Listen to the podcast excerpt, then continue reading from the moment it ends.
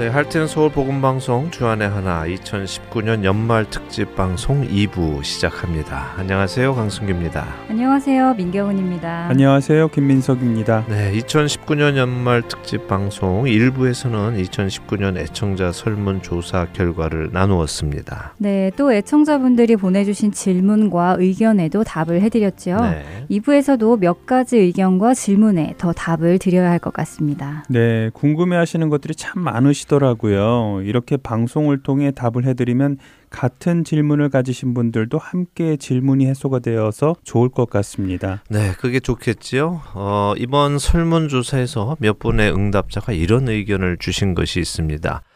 무슨 이유인지 모르겠지만 한국어 방송 시간이 줄어들었는데 다시 늘려줄 수는 없느냐 하는 의견이었습니다. 네.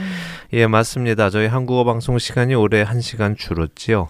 어, 그 이유는 일손이 부족해서 그렇습니다. 기억하시는 분들 계시겠지만 저희 방송의 구성은 이곳 아리조나에서 방송을 제작하는 팀들이 있고요. 타주에서 방송을 제작해서 보내주시는 봉사자분들도 계십니다. 아, 많은 분들이 기억하시는 최충희 사모님의 최충희 칼럼도요. 미조리주에 사모님이 살고 계실 때 제작해서 보내주신 프로그램이었고요. 살며 생각하며라는 프로그램 제작해 주신 김순애 봉사자님도 조지아주에서 만들어 보내 주셨죠. 또 원길사 사모님이 제작해 주셨던 성령의 열매는 미시건에서 만들어 주셨고요. 신앙 산책을 진행하셨던 이지영 봉사자님도 미조리에서 만들어서 방송을 보내 주셨습니다. 네, 현재 Daily Devotional 진행하시는 최소영 봉사자님은 미네소타에서 제작해서 보내주고 계십니다. 네, 맞습니다. 이처럼 타주에서도 봉사자분들이 방송을 제작해서 참여해 주시고 계시죠. 이분들 역시 같은 과정을 거치며 방송을 제작하시는데요. 원고를 쓰시고 여기로 보내주시면 검토를 거쳐서 또 녹음을 하시고 그 후에 녹음 파일을 보내주시면 저희가 편집을 해서 방송을 내보냈습니다. 음. 어, 그런데 방송을 해보신 분들은 다 동일하게 말씀하시는 것이 있습니다. 매주 방송을 만들어내는 것이 너무 힘이 든다는 것이죠. 네, 충분히 이해합니다. 매주 끊이지 않고 방송 분량을 만들어낸다는 것이 삶의 큰 분량을 차지하기 때문에 네. 한번 시작하면 그 시즌이 끝날 때까지는 또 꼼짝 못하지요. 네. 그래서 한 번 하시고 나면 휴식이 필요하지요. 네, 현재 방송 시간이 준 이유는 타주에서 방송을 해주시던 봉사자분들이 휴식 상태에 계셔서 그렇습니다. 음. 이제 또 주님께서 힘 주시고 지혜를 주시면 다시 방송 시간이 늘 것이라고 생각합니다. 어, 민경은 아나운서도 20년 첫 시즌은 쉬고 난 후에 새로 준비하는 프로그램 있지요? 네, 저도 3개월 정도 쉬고요. 그 후에 이번 설문조사에서 많은 분들이 의견을 주신 찬송을 소개하는 시간을 만들어 보려고 합니다. 네. 좋은 찬양도 소개해드리고 찬양에 얽힌 그 뒷이야기들 또 때로는 가사를 묵상해 보기도 하는 그런 프로그램을 만들려고 준비하고 있습니다. 네, 기대가 됩니다. 네. 이처럼 여러분들께서 보내주신 의견을 토대로요, 여러분들과 저희의 영적 성장에 도움이 되는 프로그램들을 만들어 나가려 합니다. 그만큼 여러분들의 설문조사 참여가 큰 역할을 하고 있다는 것 알고 계시길 바랍니다. 다시 한번 참여해 주신 분들께 감사드립니다. 자, 이제 설문조사 이야기는 이쯤에서 접고요. 새로 나온 앱에 대해서 조금 이야기를 나누도록 하지요. 네, 정말 오랫동안 기다렸던 하텐 서울 복음 방송 스마트폰 앱이 지난 11월과 12월에 출시가 되었지요. 네, 정말 오래 기다렸습니다. 네. 그렇죠. 한 1년 정도 걸린 것 같아요. 네, 딱 1년 걸렸습니다. 사실 복음 방송 스마트폰 앱이 처음 나온 것은 이미 4년 전인 2015년에 나왔습니다. 네. 저희 봉사자분께서 수고해 주셔서 스마트폰 앱이 나왔지요. 하지만 이 앱이 저희가 자체 개발한 것이 아니라서 앱 프로그램 회사에서 이미 개발해 놓은 프로그램 위에 덧 입히는 형식이라서요. 저희가 원하는 대로 할 수 있는 것이 아니고 이미 개발된 프로그램만 사용할 수 있는 불편함이 있었지요. 네. 맞습니다. 그런 이유로 인해 앱을 통해 방송을 쉽게 들을 수는 있었지만 방송을 듣던 중에 누군가와 통화를 하거나 문자를 받고 나면 처음부터 다시 방송이 재생되어 불편함이 있었고요. 네.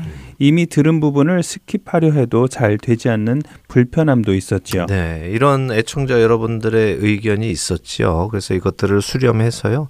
또 보다 방송을 효과적으로 전달할 수 있게 하기 위해서 앱 자체 개발이 필요할 수밖에 없는 상황이 되었죠. 하지만 아시다시피 저희 방송이 한국어, 영어 또 일본어로 방송이 되다 보니까 미국 안에서 이 세 가지 언어를 다 사용하며 개발을 해줄 회사를 찾기는 어려웠습니다.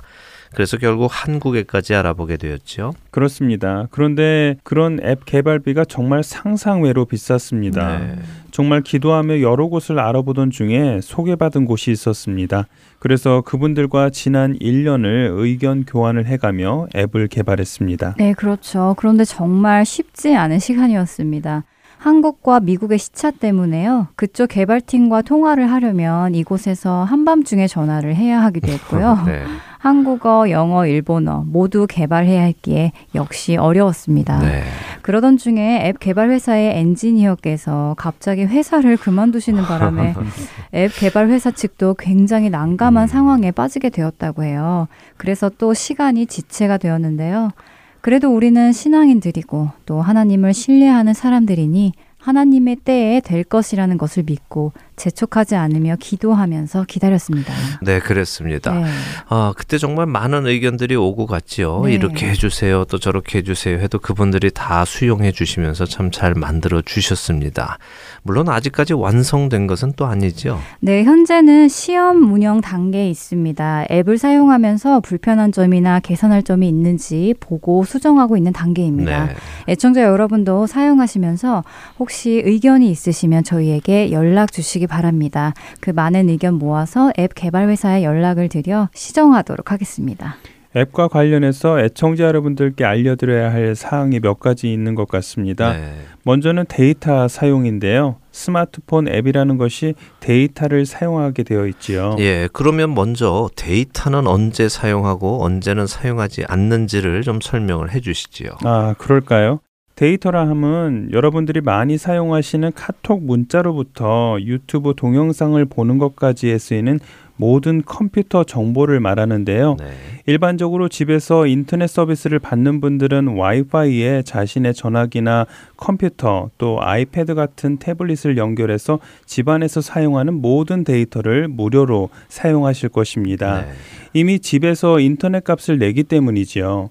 또 사무실에 와이파이가 있는 곳에도 거기에 연결해서 사용하면 돈을 내지 않습니다. 네. 하지만 와이파이가 없는 곳, 다시 말해 집에서 나와 일을 가는 도중에 와이파이가 없지요. 그렇죠. 움직이고 있으니까요. 네. 이럴 때는 전화기 자체에서 인터넷을 연결하여 사용하게 됩니다. 네. 이때 데이터 사용이 발생하는 것이지요. 이 데이터는 본인의 전화기 회사에 어떤 플랜이 있느냐에 따라 사용할 수 있는 용량이 다 다릅니다. 요즘은 많은 회사들이 데이터 무제한 플랜을 제공해서 얼마를 사용하든 상관없이 매달 같은 가격을 내는 경우가 많이 있지요. 네. 이런 분들의 경우는 크게 걱정하실 필요가 없는데요. 어, 문제는 데이터를 많이 사용하지 않기 때문에 한 달에 1기가나 2기가 이렇게 돈을 내고 사용하시는 분들에게는 복음 방송을 데이터를 사용하며 들으시기가 부담이 될 수도 있죠. 네. 맞습니다. 그래서 저는 앱도 사용을 하지만 팟캐스트를 더 선호합니다. 어, 예.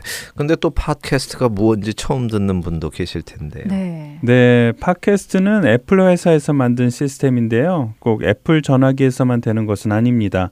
저는 개인적으로 안드로이드 폰을 사용하는데요. 구글 플레이에 가서 팟캐스트 앱을 다운받은 후에 거기서 Heart and Soul을 검색하여 신청을 하면 복음 방송이 팟캐스트에 다운로드가 됩니다. 네.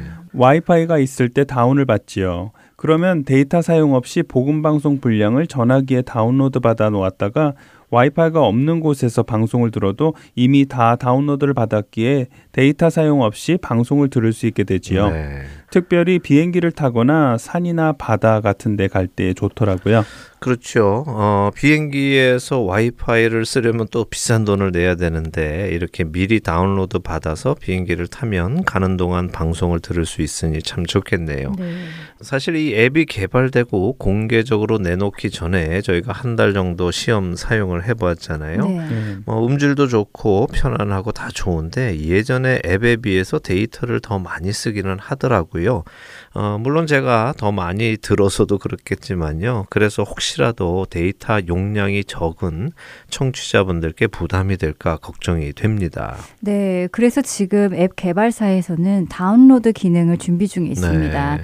그래서 와이파이가 있는 곳에서 방송을 다운로드 받으신 후에 데이터 사용 없이 들을 수 있도록 개발 중에 있습니다. 그렇군요. 조금 더 기다리시면 좋은 결과가 나올 줄로 믿습니다. 네, 기도하며 기다려야 되겠군요. 네. 예, 지금 앱, 뭐 팟캐스트, 와이파이, 인터넷 이런 이야기를 나눴는데요. 아유, 이게 다 무슨 말이야 복잡해 하시는 음. 분들도 또 계실 것 같습니다. 네.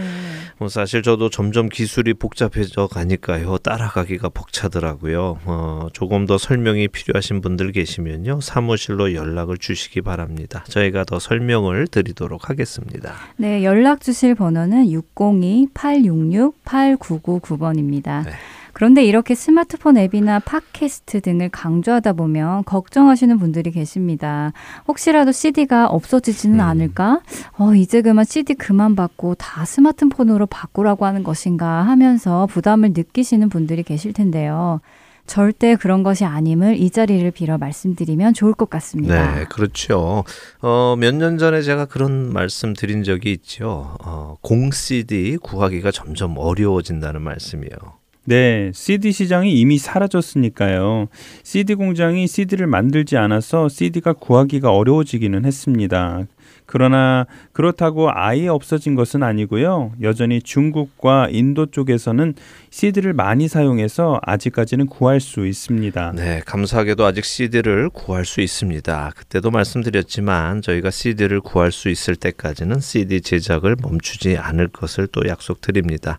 그러니 너무 걱정 마시고요. 또 스마트폰 앱으로 다 옮겨가시라는 말씀을 드리는 것도 아니라는 것 알아주시기 바랍니다. 네. 없어질 때를 대비해서 준비 하는 것이고요. 또 스마트폰 사용이 더 쉬운 분들을 위해서 준비한 것이니까요. 스마트폰 사용이 어려운 분들, 인터넷 사용이 어려운 분들은 부담 갖지 마시고 계속 CD로 방송을 들으시기를 바랍니다. 늘 드리는 말씀이지만 저희 선교회의 사명은 귀 있는 자들에게 계속해서 말씀을 전하는 것이고요. 그분들이 말씀을 들을 수 있는 모든 방법을 강구하여 듣게 해드리는 것입니다. 네, 아멘입니다. 그 일을 위해 최선을 다하겠습니다. 그런데 요즘 CD 플레이어 구하기 어렵다고 하시는 분들도 계시잖아요. 네, 그렇지요.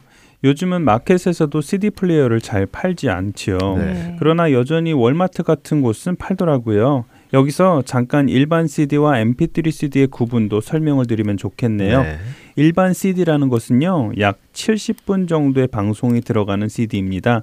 이 CD는 어느 CD 플레이어에서나 재생이 가능합니다. 그런데 MP3 CD는 같은 CD임에도 불구하고 거의 10시간 방송이 들어가지요. 네. 그러나 이 MP3 CD는 MP3 CD 재생이 가능한 CD 플레이에서만 재생할 수 있는 단점이 있는데요. 네. 2010년 이후로 나온 차들은 제가 알기론 모두 MP3 CD가 재생 가능합니다. 네. 뭐 요즘 나오는 차들은 아예 CD 플레이어 자체가 없이 나오기도 하지만요. 네, 종종 MP3 CD 플레이어를 어디에서 구할 수 있느냐고 물어오는 분들도 계시던데요. 네. 아, 그때마다 참 안타깝습니다. 이제는 인터넷 시대니까요. 인터넷에서는 구입하기가 쉬운데 일반 상점에서는 찾아보기가 힘드니 어디 가서 사시라고 해드릴 수가 없어서 참 안타깝습니다. 그런데 꼭 MP3 CD 플레이어가 없어도 재생 가능한 방법이 있죠? 네, 많은 분들이 잘 모르시는 방법인데요. 웬만한 DVD 플레이어나 블루레이 플레이어는 MP3 CD를 다 재생을 합니다. 네. 어, 그러니까 MP3 CD 플레이어를 따로 사지 않으셔도 혹시 집에 DVD 플레이어가 있는 분들은 거기에 넣고 재생을 하면 TV 스피커를 통해서 방송을 또 들으실 수 있습니다. 그리고 CD 드라이브가 있는 모든 컴퓨터에서도 재생이 가능하고요. 그렇죠. 요즘 사용하지 않는 랩탑 컴퓨터들이 많이 있는데요. 그것을 활용하는 것도 좋은 아이디어라고 생각합니다. 네, 그렇죠. 방법은 여전히 많이 있습니다. 저는 우리 Heart and Soul 복음 방송 청취자 여러분들이 주 안에서 하나가 되어 서로 서로 돕고 주 안에서 지어져 가면 좋겠다 하는 꿈이 있습니다. 그래서 지역에서도 내가 다른 청취자를 도울 수 있다면 찾아가서 돕고 또 내가 쓰지 않는 랩탑이 있다면 어르신들께 mp3 CD를 들을 수 있도록 설치도 해드리고 하는 일들이 일어나면 어떨까 하는 바람이 있습니다. 혹시라도 주님께서 그런 마음 주신다면 저희에게 연락을 주시면요. 필요한 분들과 연결되도록 해드리겠습니다. 자, 찬양 함께 듣고 돌아올까요?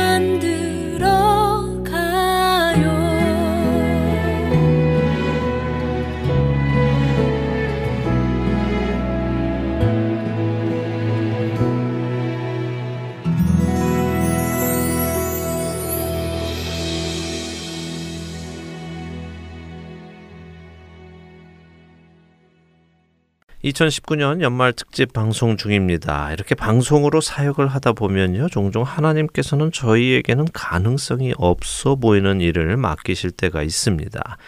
어, 일부 끝부분에 나누었던 일본어 방송 같은 경우도 그랬죠. 뭐, 사실 저희가 영어 방송을 만드는 것도 어려운 일인데, 그보다 더 어려운 일본어 방송도 만들게 하시고요. 진행하게 하시며, 일본인들에게도 예수님의 복음을 전하게 하십니다.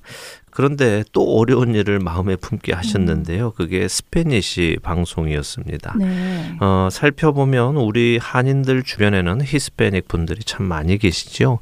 그분들 상대로 비즈니스 하는 분들도 많으시고요. 그분들 상대로 또 비즈니스를 하다 보면 그분들을 종업원으로 채용해서 함께 일하는 분들도 많으시죠. 저도 주위에 히스패닉 지인들이 참 많습니다. 이분들을 위한 복음 방송을 하나님께서 몇 년 전부터 마음을 주셔서요. 저희가 기도하며 기다리고 있었는데요. 그리고 몇 년 전에 한 선교사님을 알게 하시고 올해 초부터 구체적으로 방송을 준비를 하기는 하셨습니다. 그리고 며칠 전에 이 선교사님께서 연락을 주셨는데요. 어느 정도 프로그램 준비와 또 프로그램을 제작할 인원이 준비가 되었다고 하시더라고요. 참으로 감사했습니다.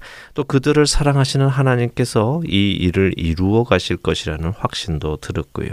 뭐 아직 구체적으로 언제 시작될지는 여전히 잘 모르겠습니다만 분명 하나님께서 시작하신 일을 그분이 분명 이루시리라고 믿습니다. 이를 위해서 애청자 여러분들의 기도를 부탁을 드립니다. 네, 이렇게 지나고 보면요. 정말 모든 일에 때가 있다는 것을 분명하게 보게 되는 것 같습니다. 얼마 전 이메일을 하나 받았는데요. 네. 멕시코에서 선교 사역을 하시다가 은퇴하신 선교사님이신데 저희 방송 한국어 원고를 Spanish로 번역을 해주시겠다고 연락이 왔습니다. 네. 사실 언제 저희가 Spanish 방송을 시작할지는 계획이 없었기에 어, 굳이 드려야 할까 열심히 번역해 주셨는데 쓰지 못하면 섭섭해하지는 않으실까 하면서 잠시 망설였습니다. 네. 그래도 이렇게 만나게 하신 분도 하나님이시라는 것을 믿고 원고를 보내드렸고 벌써 약 10주치의 원고를 번역해 주셨습니다. 아, 예. 아, 그런 와중에 국장님과 연결되셨던 콜롬비아 선교사님께 연락이 온 것이죠. 네, 맞습니다. 콜롬비아 선교사님과는 올해 초 1월에 방송에 대한 비전을 함께 나눈 후에 큰 진전 없이 준비만 하고 있었는데요. 정말 엊그제 갑자기 연락이 와서 네. 준비가 많이 되셨다는 소식을 주셨습니다. 이렇게 우리 서로는 모르지만 같은 시간에 일하게 하시는 하나님의 인도하심을 다시 한번 체험하면서요. 우리가 할 일은 그냥 주시는 마음에 순종하며 그때그때 맡겨진 일을 감당하면 된다는 생각을 다시 하게 됩니다. 그렇지요. 모든 일의 주관자는 하나님이시고 그 일을 계획하고 인도해 가시는 분도 하나님이심을 이곳에서는 늘 깨닫게 됩니다. 네. 큰 기대가 되네요. 정말 많은 분들의 히스패닉 영혼들을 향한 긍휼의 마음이 모아지게 되기를 소망합니다. 아멘. 예. 영혼을 향한 긍휼한 마음 그것이 첫째 조건인 것 같습니다. 그 마음이 우리 안에 있기를 바랍니다. 그런데요, 이게 Spanish 방송만이 아닙니다. 부담스럽지만 하나님께서는 또 다른 민족을 올 2019년에 저희 마음에 품게 하셨는데요. 아, 올 8월에 저희 Heart and Soul 복음 선교회 Hands 찬양팀이 노스캐롤라이나 그린스보로 한인 장로교회로 집회를 갔었지요. 네. 어, 그런데 그 집회를 갔다가 큰 도전을 받고 왔습니다. 네, 맞습니다. 그곳은 한인 교회인데도 불구하고 다른 민족 성도들이 굉장히 많이 계셨어요. 네. 아홉 민족이 넘는다고 하셨던 것 같아요. 맞습니다. 더군다나 그 다른 민족 성도들이 주일 예배만 참석하신 것이 아니라 핸즈 찬양 집회까지 오셔서 함께 찬양하고 예배하셔서 정말 놀랐습니다. 그랬죠. 예, 정말 놀라웠고 말씀드린 대로 큰 도전을 받았습니다. 네. 아, 건강한 교회란 이런 모습이구나 하는 생각을 하게 되었지요.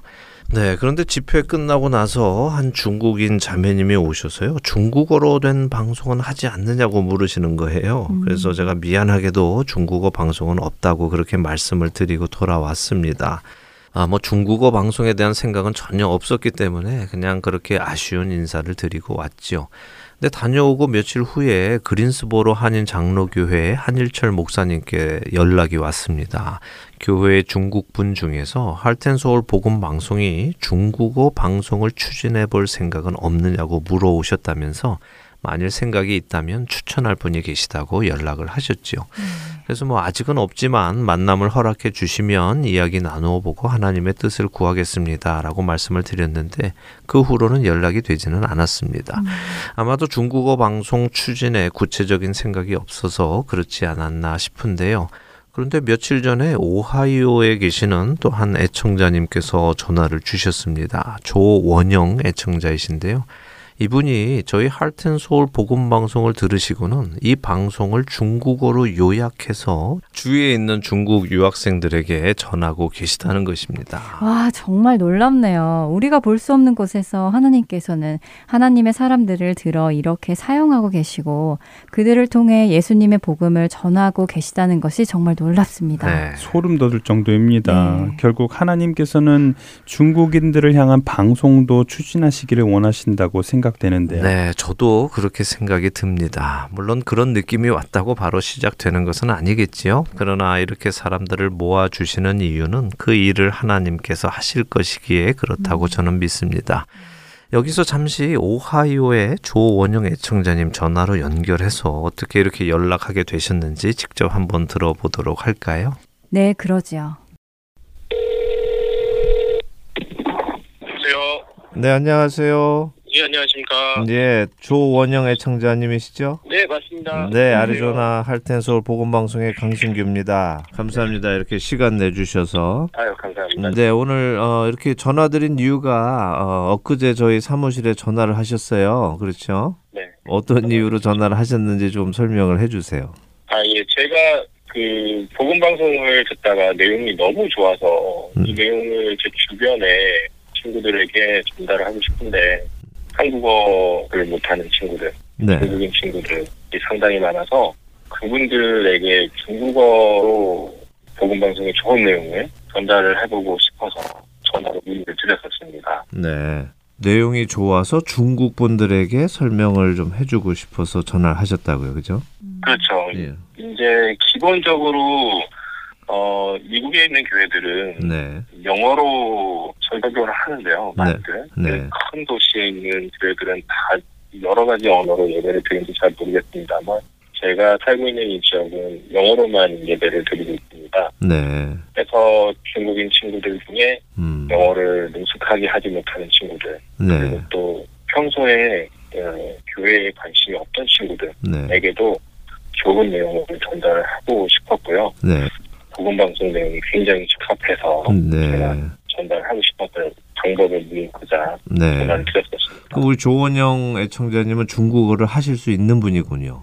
예, 저는 15살 때부터 중국에 3년간 거주를 했었고요. 예, 그 이후에도 중국에서 상해 지역에서 근무를 2년간 했었고요. 네. 그래서 중국어를 할 줄 알고 저희 집사람도 중국 사람이고요. 아, 그러세요. 예. 네, 그렇습니다. 아, 그래서 또 이 중국 분들에 대한 또 마음이 더 있으시겠군요. 예, 굉장히 기도를 오래 했고요. 네. 중국에서 현지에서 살면서 음, 그 법적으로는 종교의 자유가 있다라고 얘기를 하지만 네. 또 전도는 불가능하고 네, 네, 네. 교회가 윤허가 된 교회는 외국인만 출입 가능하다 해서 중국인 친구를 데리고 교회에 들어갈 수 없고요. 네. 또 아이고. 음. 외부의 공공장소에서 말씀을 전달하는 것도 음, 불법입니다.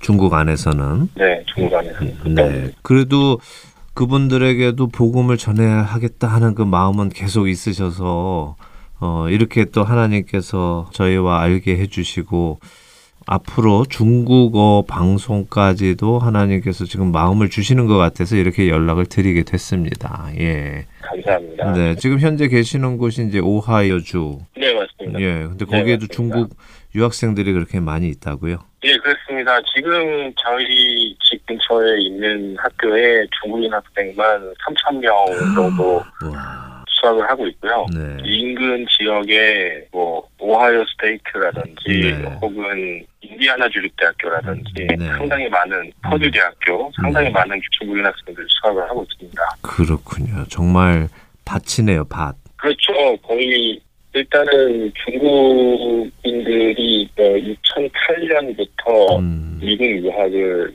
대규모로 시작을 했고요. 네. 어, 미국 대학교에서도 우수한 인재 양성을 위해서 중국인들을 많이 선발을 해서 음. 네. 학교에서도 가르치고 있습니다. 네.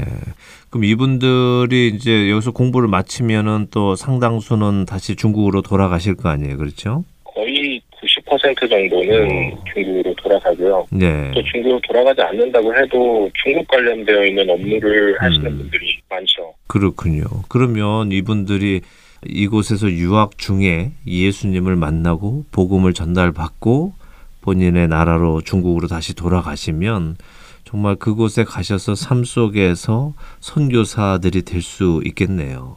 아멘. 저는 음. 그렇게 믿습니다. 네. 저는 음. 이 중국 선교의 비전이 네. 미국에서 시작이 된다면 네. 또 그분들이 미국에 온 이유가 네. 자신의 의지가 아니었고 음. 하나님이 이끄셨다라는 네. 것을 알게 된다면 아. 그분들의 개인의 삶의 변화가 네. 주변의 삶의 변화로 음. 그리고 나아가 중국 전체의 변화로 네. 이루어질 거라고 믿습니다. 아멘, 아멘. 예. 그렇죠. 하나님의 나라의 확장은 그렇게 사람들을 통해서 변화된 사람들을 통해서 또 계속해서 변화되는 것이니까 그렇게 될 줄로 믿고 어, 이 방송 들으시는 분들 중에 중국인들을 향한 마음을 품으신 분들이 이렇게 함께 또 모여서 우리가 중국인들을 향해서 어, 복음을 전하는 사역을 이렇게 함께 이루어 나갈 수 있으면 좋겠다 하는 소망을 품어 봅니다. 네, 방송 들으시는 분들도 많이 함께 기도해 주실 것이라고 믿고요. 예, 우리 종원영 애청자님 이렇게 만나게 해주신 하나님께 또 감사드리며 우리가 또 큰 소망을 품어 봅니다. 예. 그 계신 곳에서 어, 맡겨지신 일 잘 계속 감당해 주시고 계속 연락하면서 함께 동역의 꿈을 꿔 보면 좋겠습니다. 예. 네, 감사합니다. 네. 좋은 방송 너무 감사합니다. 예, 예, 이 감사합니다. 좋은 방송이 있었기 때문에 저도 이러한 마음을 품고 또 이러한 기도 제목이 생긴 것 같습니다. 아유, 아멘.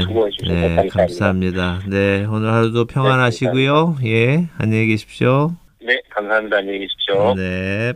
아, 네, 마음이 벅차오릅니다. 네. 예수님께서 이 땅에 오신 것을 기억하는 시즌이잖아요. 네. 그분은 모든 인류를 위해 오셨다는 것을 오늘 방송을 진행하며 다시 한번 깨닫게 됩니다. 어떤 특정 민족만을 위해 오신 것이 아니라 자기 백성 모두를 위해 오신 예수님을 다시 생각하게 됩니다. 네, 정말 그렇습니다. 유대인뿐 아니라 우리 한인뿐 아니라 일본 분들, 히스패닉 분들, 그리고 중국 분들. 어, 도대체 어디까지 하나님께서 넓혀 가실지 경외감마저 듭니다. 네, 이럴수록 우리가 더욱 깨어 있어야 하고요. 말씀을 공부하는 데 소홀히 해서는 안 된다는 결단을 다시 하게 됩니다. 네. 이 방송 들으시는 애청자 여러분들 중에 새로이 계획하고 있는 스페니시 방송 또 중국어 방송에 나도 동참해야 하겠다 하는 마음을 하나님께서 주시는 분이 계시다면 연락 주시기 바랍니다. 우리를 하나 되게 하시는 하나님께서 이루어 가실 것을 믿고 여러분들께 이렇게 부탁을 드립니다. 놀라운 하나님의 말씀의 능력들이 나타날 것을 믿습니다. 아멘. 여기서 은혜의 설교 말씀 듣고 돌아오지요. 오늘은 고 옥하는 목사님께서 누가복음 2장 1절에서 14절의 본문으로 누가 성탄을 기뻐할 수 있는가라는 제목의 말씀을 전해 주십니다. 은혜의 시간 되시길 바랍니다.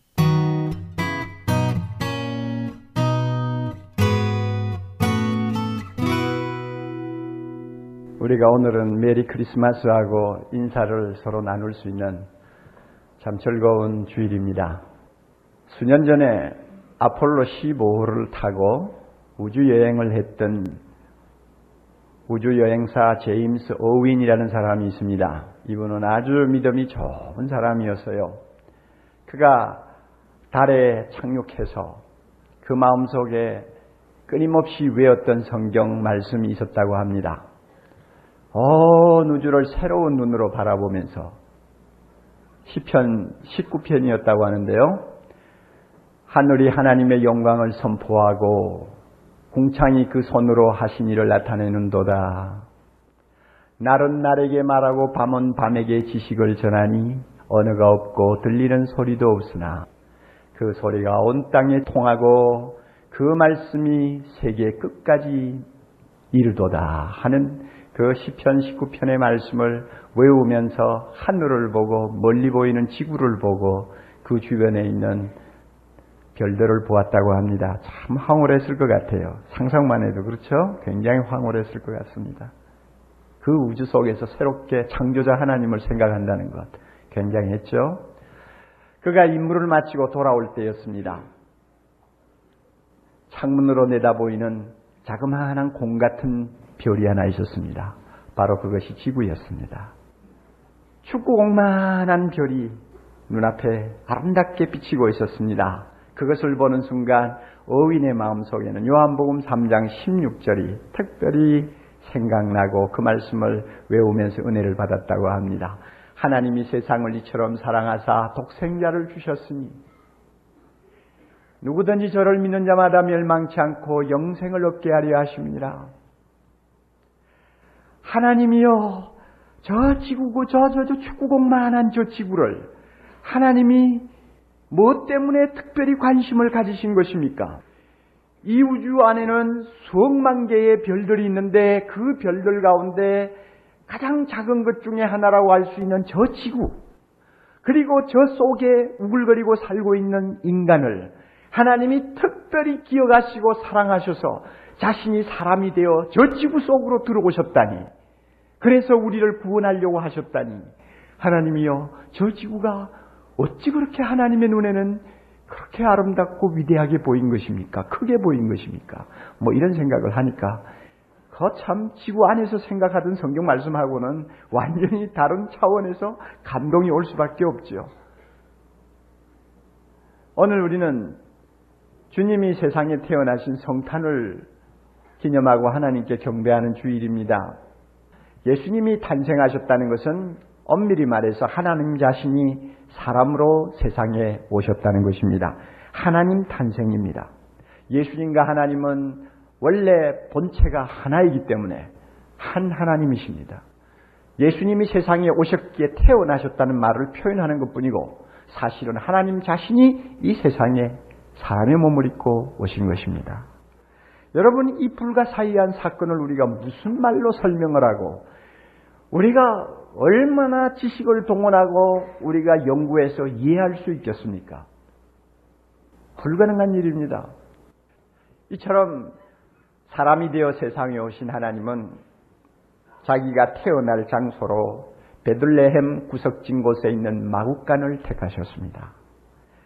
오늘 읽은 본문 6절, 7절 우리가 보면 거기 있을 때에 해산할 날이 차서 마다다를 낳아 강보로 싸서 구유에 니었으니 이는 사관에 있을 곳이 없음이로라.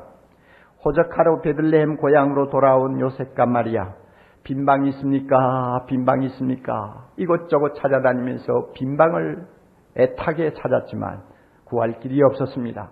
아내의 배가 불렀고 언제 해산할지 모르는 불안을 안고 있던 요셉 얼마나 빈방이 있기를 원했겠습니까 많은 빈방이 없어.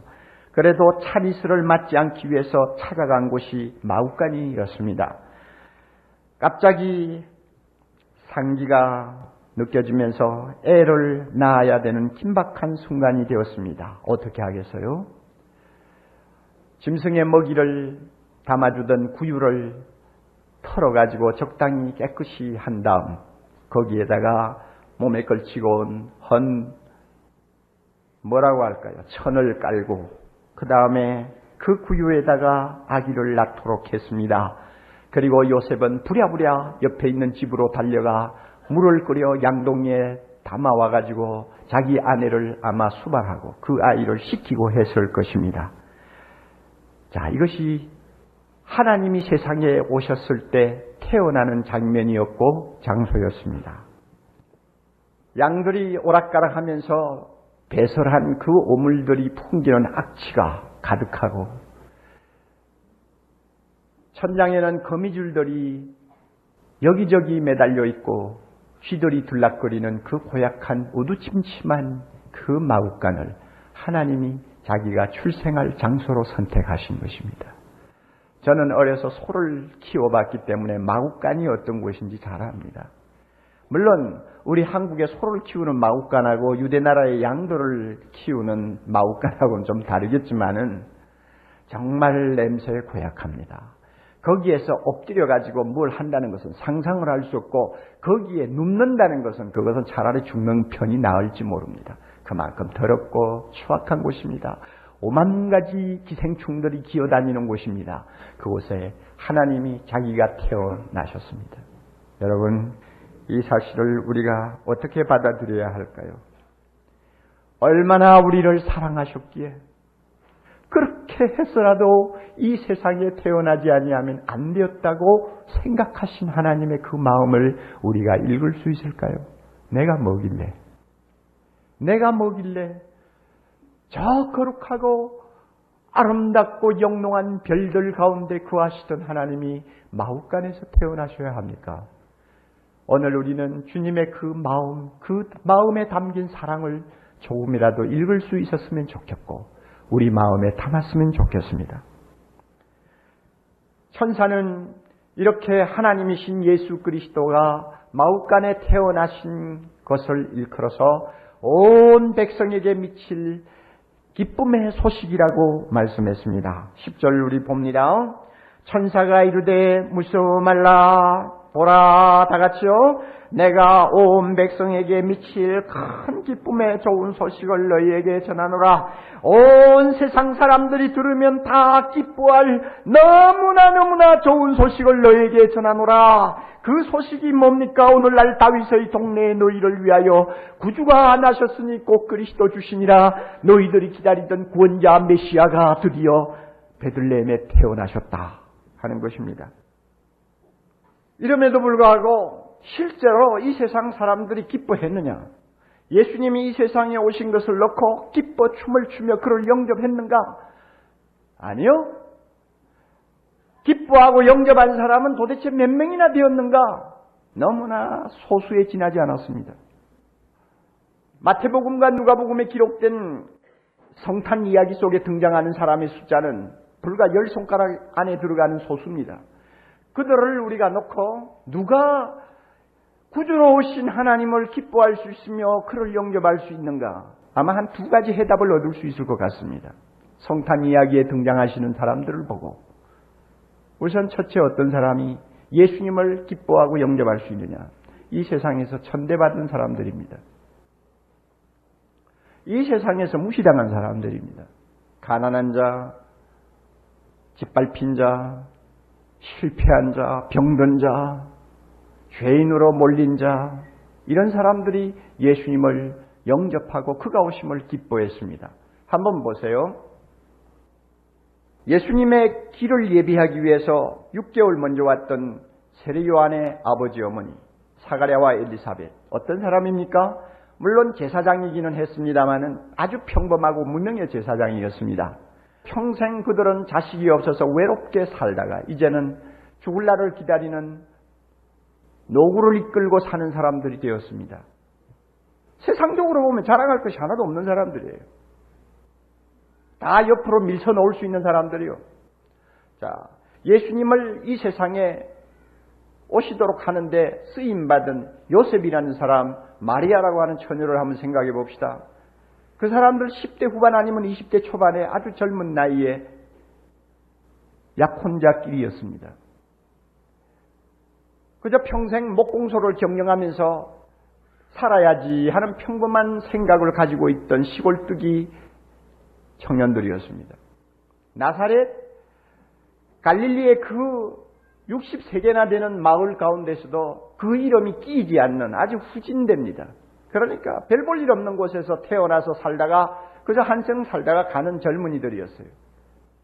세상적으로 자랑할 것이 하나도 없어요. 여러분 예수님의 탄생 소리를 듣고 찾아온 목자들 한번 보세요. 그 당시에 목자의 직업을 가진 사람들은 가장 천민 중의 하나였습니다. 남의 양떼들을 밤새 지켜주는 것을 업으로 사는 사람들입니다. 제 이름 석자 제대로 쓰지 못하는 무식한 자들이요 성전에 가서 예배를 드릴 때도 바깥 마당에서 서성거리다가 돌아와야 되는 아주 천민들입니다. 나중에 예수님의 탄생을 사람들 앞에 막 자랑하고 좋아하던 시몬이라고 하는 여러분 선지자, 안나라고 하는 선지자 한번 보세요.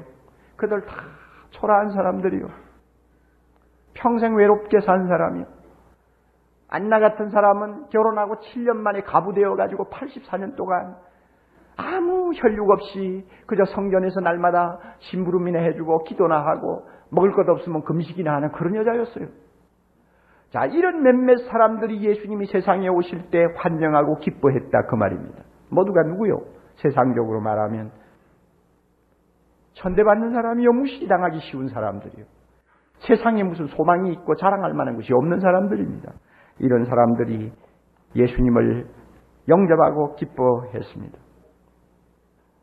여러분 후에 예수님이 복음을 전하실 때 예수님을 따라다니던 사람들도 주로 어떤 사람들이요? 이런 사람들 아닙니까? 복음이 전파되는 곳마다 시대를 초월해서 어느 곳에서나 이 현상은 똑같이 일어나고 있습니다. 여러분 우리나라도 복음이 처음 들어왔을 때 제일 먼저 받아들인 사람들이 벼슬하는 사람들이었나요? 갑부들이었나요? 유교 학자들이었나요? 한두 명은 있었을지 모르지만 대부분이 그런 사람들이 아니에요. 세상적으로 기댈 언덕이 없다고 생각하며 그저 하루하루 살고 있던 처절한 사람들이 예수님을 받아들였어요. 예수님을 영접했어요. 제가 이렇게 예수 믿고 목사가 되고 여러분들에게 설교를 하는 사람이 된 데에는 90여 년 전에 증조부 할아버지가 예수를 믿었기 때문입니다. 그 마을에서 가장 가난한 집의 사람이었습니다. 너무너무 가난했기 때문에 선교사가 와서 서툰 말로 예수 믿으라고 하는 말이 하도 신기하게 들려서 나그 예수 좀 믿어봅시다. 제대로 알지도 못하면서 예수 믿어봅시다 하고 덥석 예수 믿겠다고 작정한 것이 그 후손들이 예수 믿게 된 기회가 된 것입니다. 만약에 만석군이 되어가지고 배부르게 살았다면 증조 할아버지가 예수 믿었겠어요? 사랑하는 형제자매 여러분, 우리가 세상에서 성공하는 것도 아름다운 것입니다. 잘 사는 것, 또 부유하게 사는 것 하나님의 축복의 하나라고 우리는 생각합니다. 그리고 모든 사람의 선망의 대상이 되고 인기를 누리고 또 사람들에게 유명해지는 것 나쁜 것 절대 아닙니다. 그러나 한 가지 알아두세요.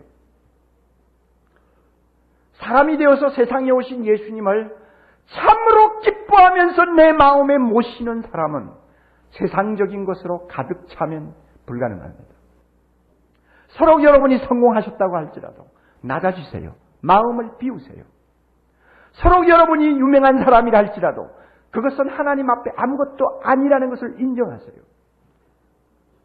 서로 여러분이 많은 재산을 쌓고 걱정 없이 사는 분이라고 할지라도 그것은 다 헛된 것이요 때가 되면 모두가 썩는 것임을 인정하고 마음을 비우세요.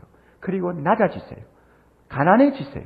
그러면 말구유에 누우신 하나님을 여러분이 보게 될 것이고 그분이 나를 구원하기 위해 세상에 오셨다는 사실 앞에 감격하는 사람이 될 것입니다. 기뻐하는 사람이 될 것입니다. 경배하는 사람이 될 것입니다. 찬송하는 사람이 될 것입니다. 우리 모두 그런 사람이 되어야 합니다. 그렇지 아니하면 절대 크리스마스 100번을 보내도 사람이 되신 예수님 때문에 우리는 기뻐할 수가 없을 것입니다. 예수님의 오심을 기뻐할 수 있는 사람은 교회 안에보다 교회 밖에 더 많이 있습니다. 왜 그렇습니까? 인생의 그늘진 곳에서 오늘도 눈물을 흘리며 밤을 지새는 사람들이 너무너무 세상에 많기 때문입니다. 억울한 일을 당한 사람들이 너무 많기 때문입니다. 여러분 세상을 보세요. 짓밟힌 사람, 피지도 못하고 꺾인 사람들, 여러분 가난한 자들, 병든 자들 너무너무 세상 구석구석에 많습니다.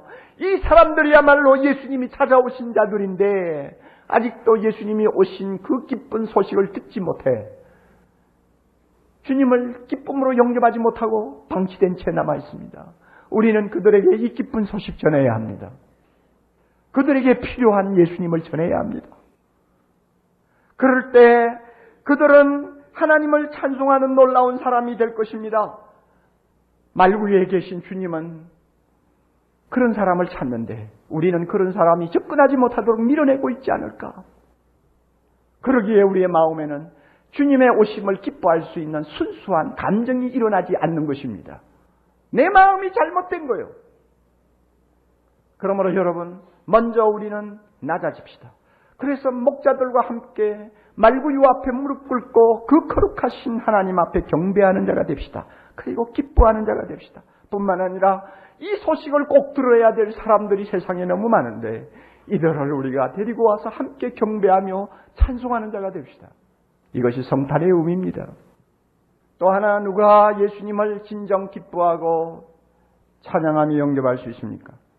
구원을 간절히 기다리는 사람들이었습니다. 요셉을 의인이라고 그랬죠? 구원을 기다리는 사람이란 뜻입니다. 마리아가 하나님이 함께하는 경건한 처녀라고 그랬죠? 구원자가 오기를 기다렸다는 이야기입니다. 엘리사벳과 사가랴 모두가 평생 기도하며 산 사람이었습니다. 무슨 기도입니까? 구원자가 오기를 기다린 사람들이요.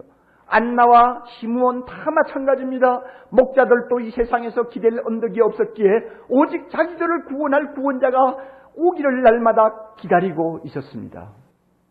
구원을 기다리고 있었어요. 그래서 드디어 예수님이 세상에 오셨습니다. 얼마나 기뻤겠어요. 오늘날 다윗의 동네에 너희를 위하여 구주가 나셨다. 얼마나 기뻤겠어요. 그러나 여러분 우리가 보면 참 놀라운 사실이 있어요. 예수님이 당장 태어나셨다고 해도 세상적으로 말하면 변한 것이 하나도 없었어요. 여전히 가난해서 여전히 목자였어요. 여전히 사람들로부터 멸시받는 나사렛 동네에서 살았어요. 그리고 예수님이 하나님의 복음을 전할 30년 후까지 기다려야 했어요. 그동안은 아무 일도 그들에게 일어나지 않았습니다. 기가 막히는 상황이에요. 구원자는 오셨는데 아무 일도 안 일어나요. 30년 기다릴 동안 요셉도 죽었습니다. 사가라도 죽었어요. 엘리사벳도 죽었어요. 목자들 가운데 여러 명이 나이 든 사람은 이미 세상을 떠났어요. 아무것도 손에 얻지 못하고 가버렸어요. 그럼에도 불구하고 그들은 기뻐했어요. 30년 후에 예수님이 드디어 회개하라 천국이 가까웠느니라고 복음을 전하기 시작했을 때 수많은 사람들이 예수님을 따라갔습니다마는 여러분 세상적으로 달라진 거 하나도 없었어요. 그들이 갑자기 부자가 되었다는 기록이 없어요. 그들이 갑자기 세도가 당당한 권세자가 되었다는 귀족이 되었다는 기록도 없어요.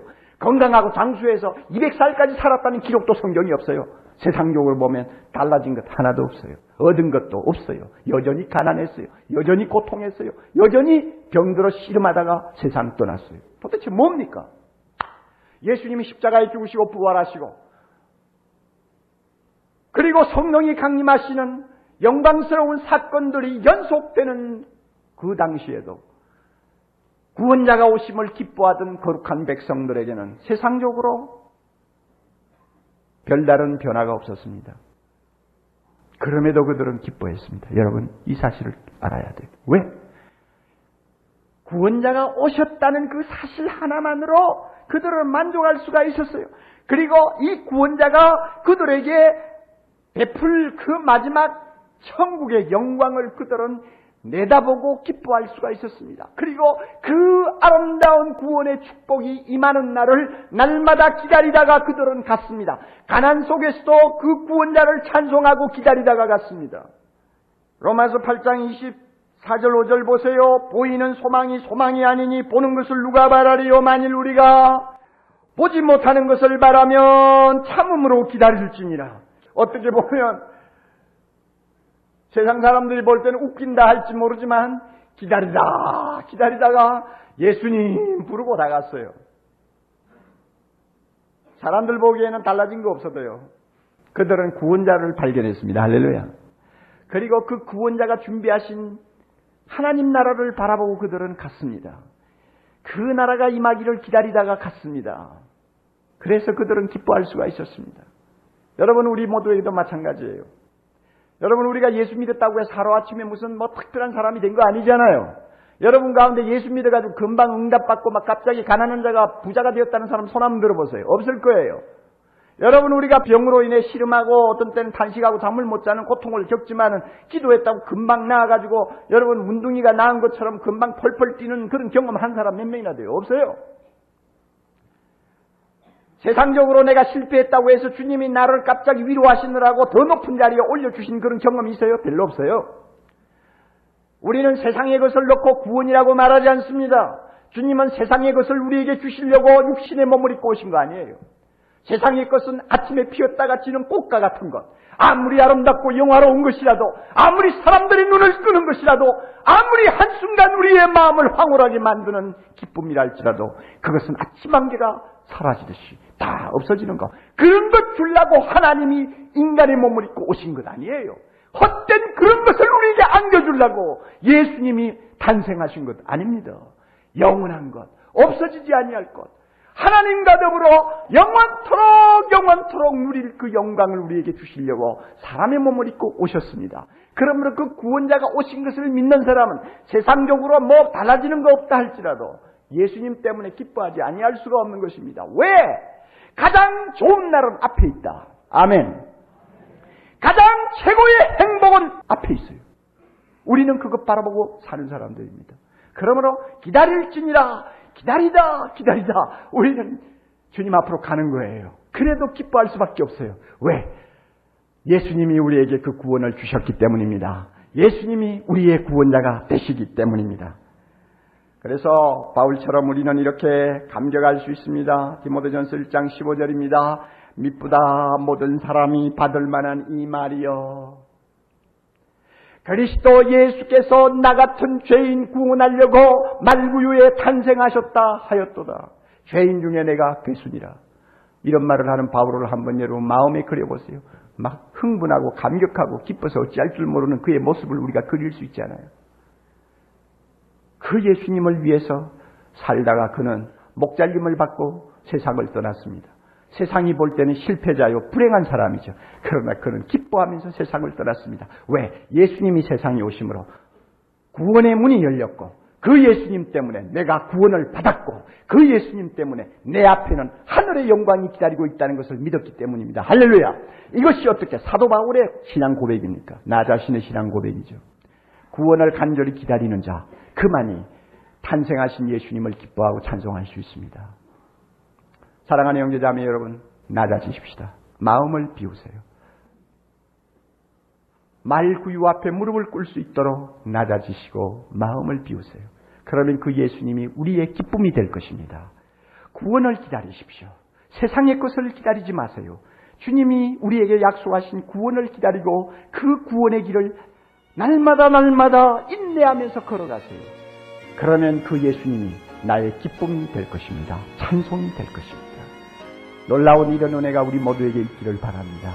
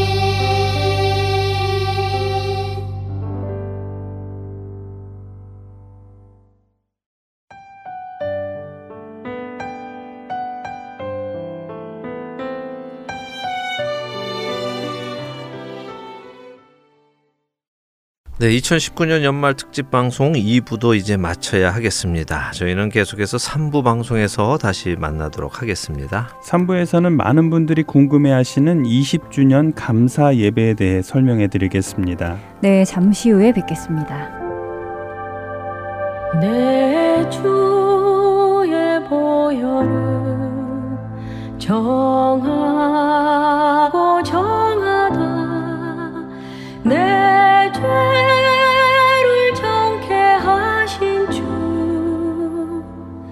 나